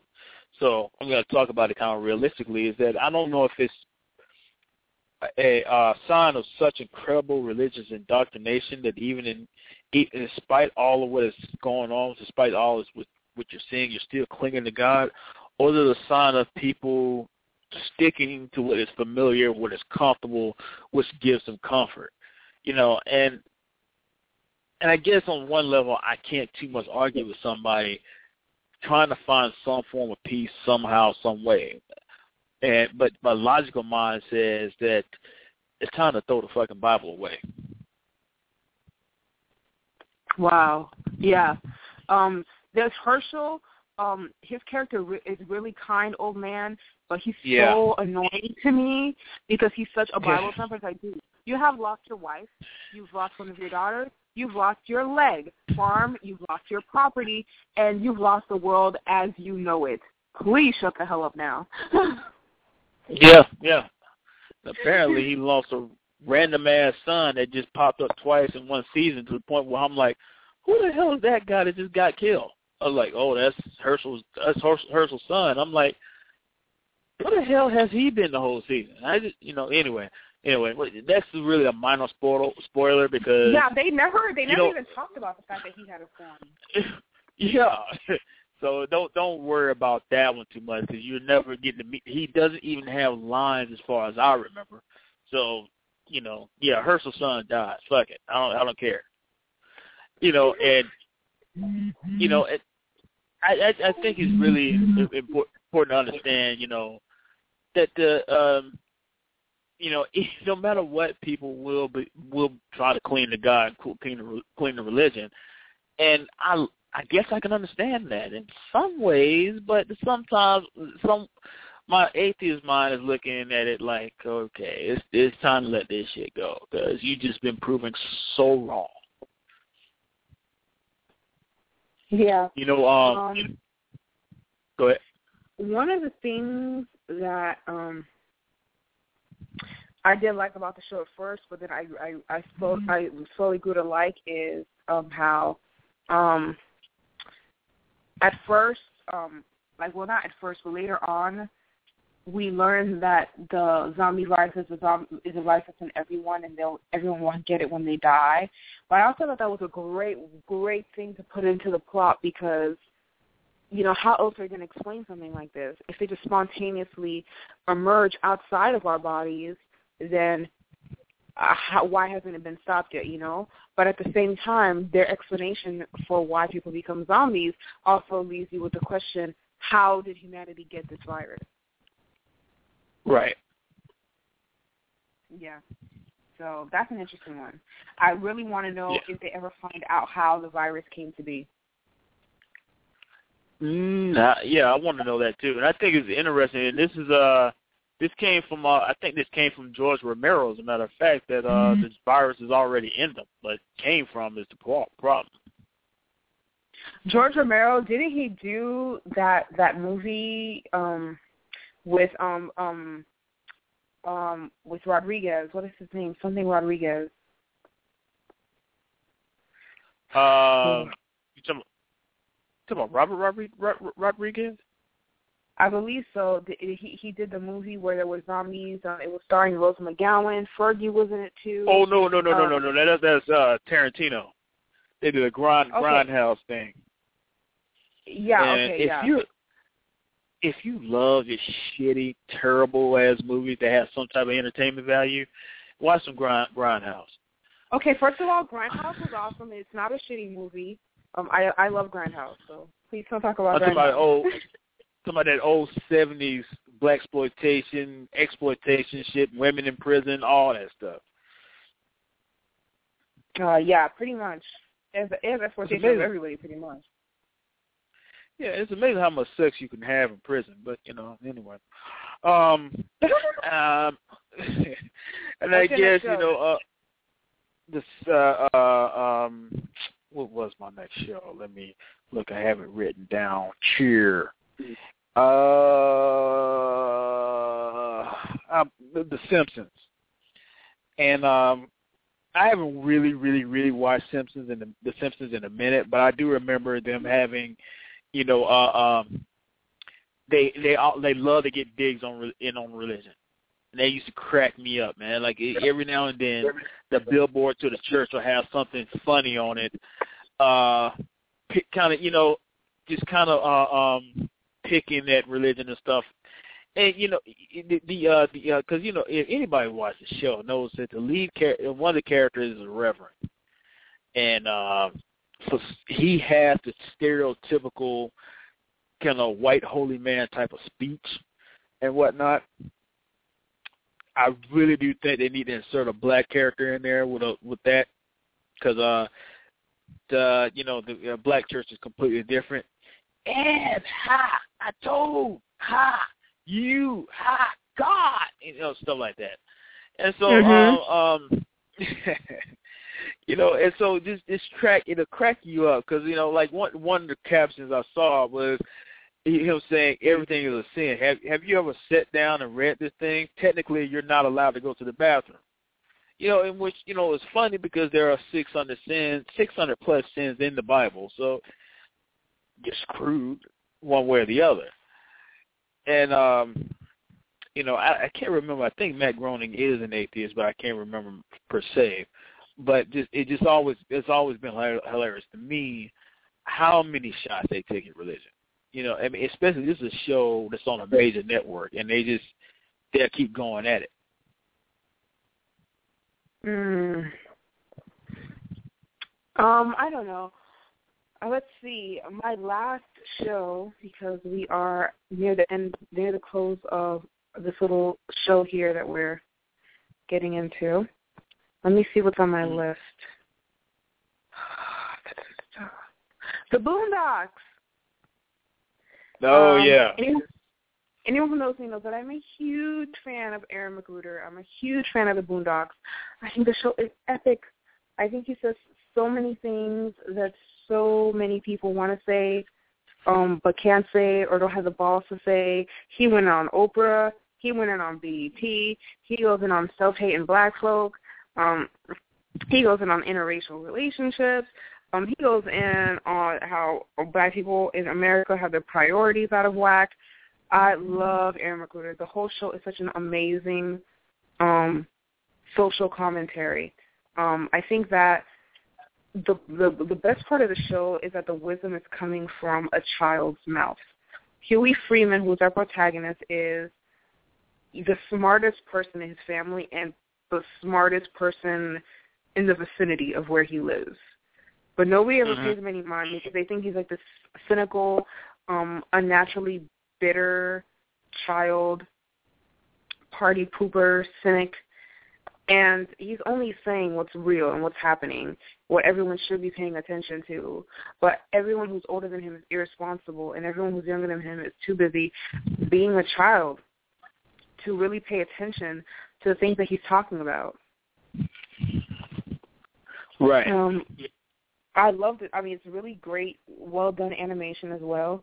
And you know, every time he talks about it, like there was one episode where he was talking about a character named Winston Jerome, who it was clearly aimed at Tyler Perry.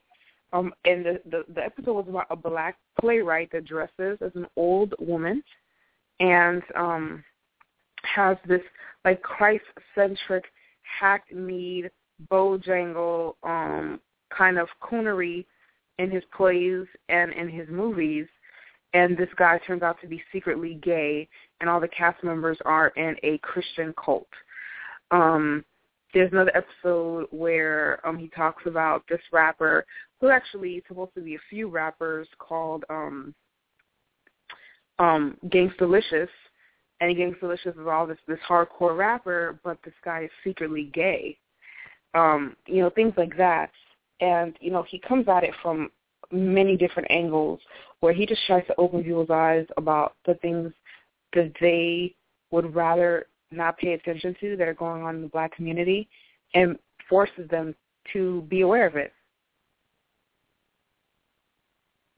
Yeah, I love that. I love that. Like when he ta- he tackled R. Kelly and whatnot, and um, yeah, he he really does. I mean, he hits hard. You know, he really pulls a lot of that stuff out front and center, and just kind of like South Park talks about it in a funny manner, and it's almost disarming, but almost it's, it's it, but it's it's still kind of funny at the same time. You know, I appreciate his comedy mm-hmm. and stuff. Okay, we got a we caught a caller, and um, uh, this, this part, I'm pretty sure what's about to happen here, but I like hell, why not? So let's go ahead. Oh, okay, it's a friend. It's a it's a it's it's a friend, not a foe. I'm not going to come okay. with any chicanery Hi, or any fuckery. This? It's Brown Beasley. How are you? Hi. Oh, okay. Good, good. You can be as alarmed as you want to, but I do kind of have an. Um, I wish I'd have caught some of the early, earlier uh, commentary on the different shows. Um, side note: I saw American Hustle today. Definitely go uh, see it. Definitely go okay. see it. It's excellent. Excellent, thought provoking. A lot of things going on there. Back to Aaron McGruder. You know, Aaron McGruder. One thing that's interesting about him is that even though he has this platform and he touches so many people, he, he he's not in it for the fame. You know, how many people do you see these days that are like there's like this thirst to be a celebrity, to be to be famous, to be seen. He he's in the Yeah. background. He has no he has, doesn't have any desire. One thing that concerns me, and I agree with just about everything you guys said, that the commentary is is is amazing. It's shocking. It, it's thought provoking. It's real, but even though it's satire and some he attacks some real type figures, um, when a black journalist or comedian or whatever whatever you want when they're only attacking black people and never the check writers and the string pullers and they don't incorporate that into the equation or but when cause he never does that and Right. it's too easy to throw stones at victims of genocide, slavery. You get where I'm coming from? It almost Yes. makes Yeah. me wonder if someone's pulling his strings because you don't see him going after or exposing and ridiculing anything other than black folks. That's all. Well, you know, You know- well, you know, he uh You- you- he had that uh Now think about that.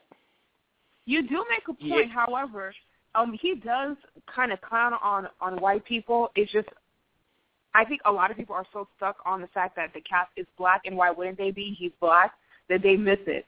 There are many episodes, especially any any episode that that features um um black rappers. Well, he'll he'll show he'll show you these suburban um white kids showing their ass, and they'll be like the the rapper's the number one supporter. Um, he'll show you in every episode where you have crowds gone crazy. It's a white person doing something ridiculous in a public place.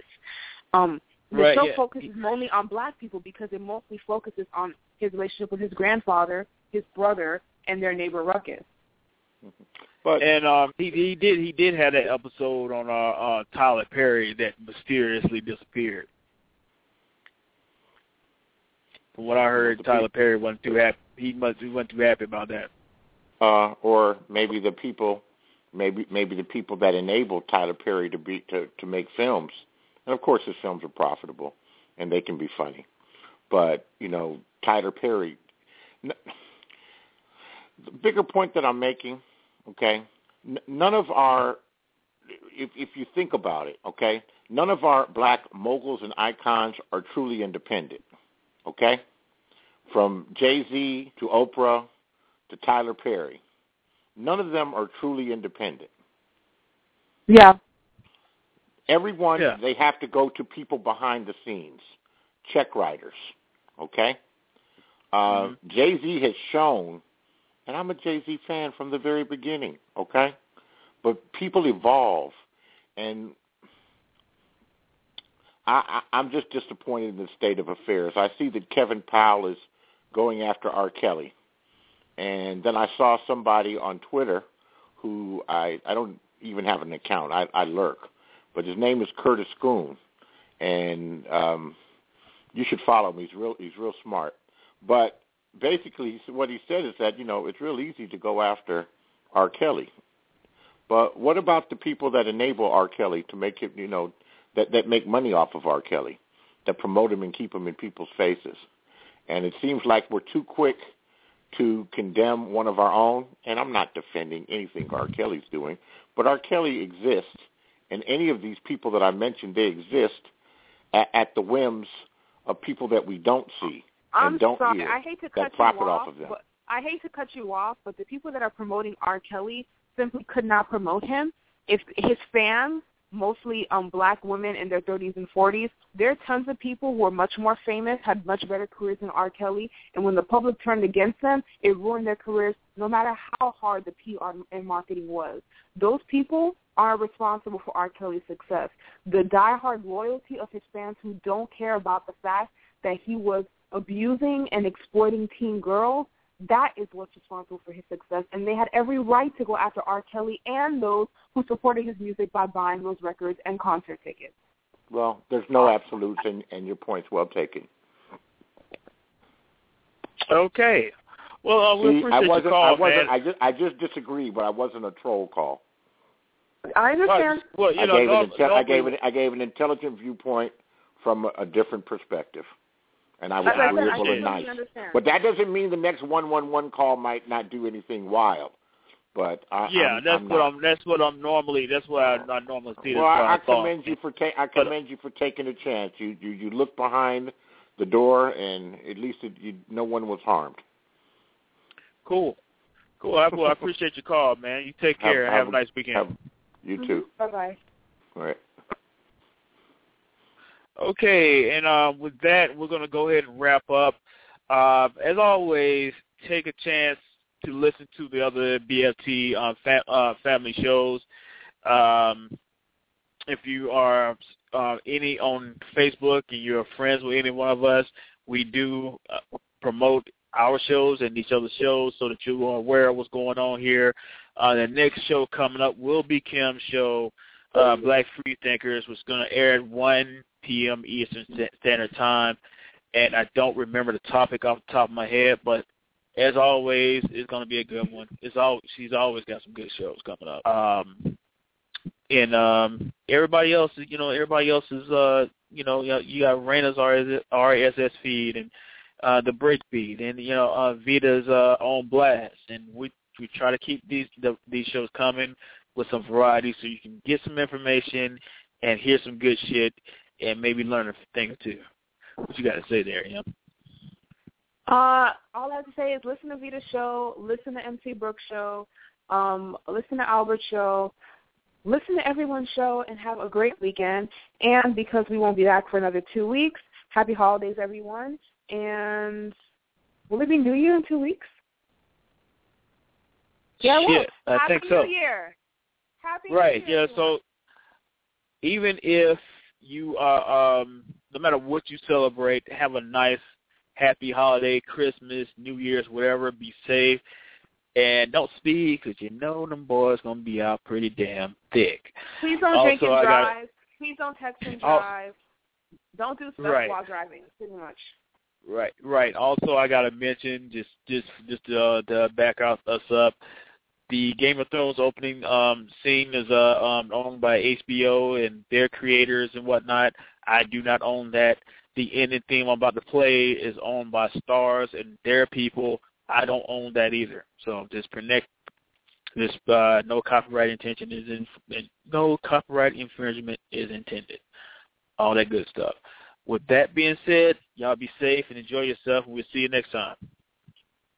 All right. Have a great night, everyone. Bye.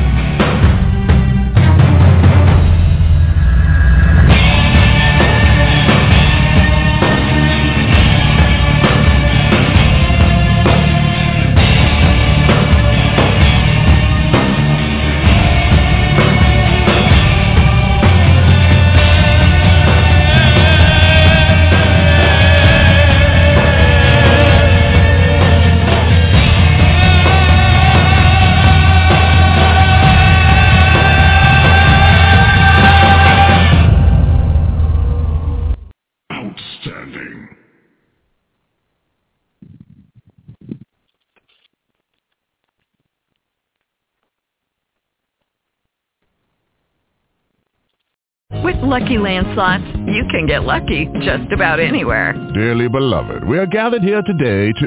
Has anyone seen the bride and groom? Sorry, sorry, we're here. We were getting lucky in the limo and we lost track of time. No, Lucky Land Casino, with cash prizes that add up quicker than a guest registry. In that case, I pronounce you lucky. Play for free at LuckyLandSlots.com. Daily bonuses are waiting. No purchase necessary. Void where prohibited by law. 18 plus. Terms and conditions apply. See website for details.